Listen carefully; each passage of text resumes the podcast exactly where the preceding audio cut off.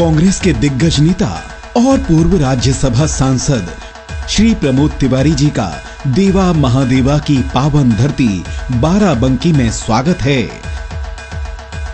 Siddhaur block के मेला मैदान सिद्धेश्वर मंदिर पर दिनांक 30 दिसंबर दोपहर 12 बजे।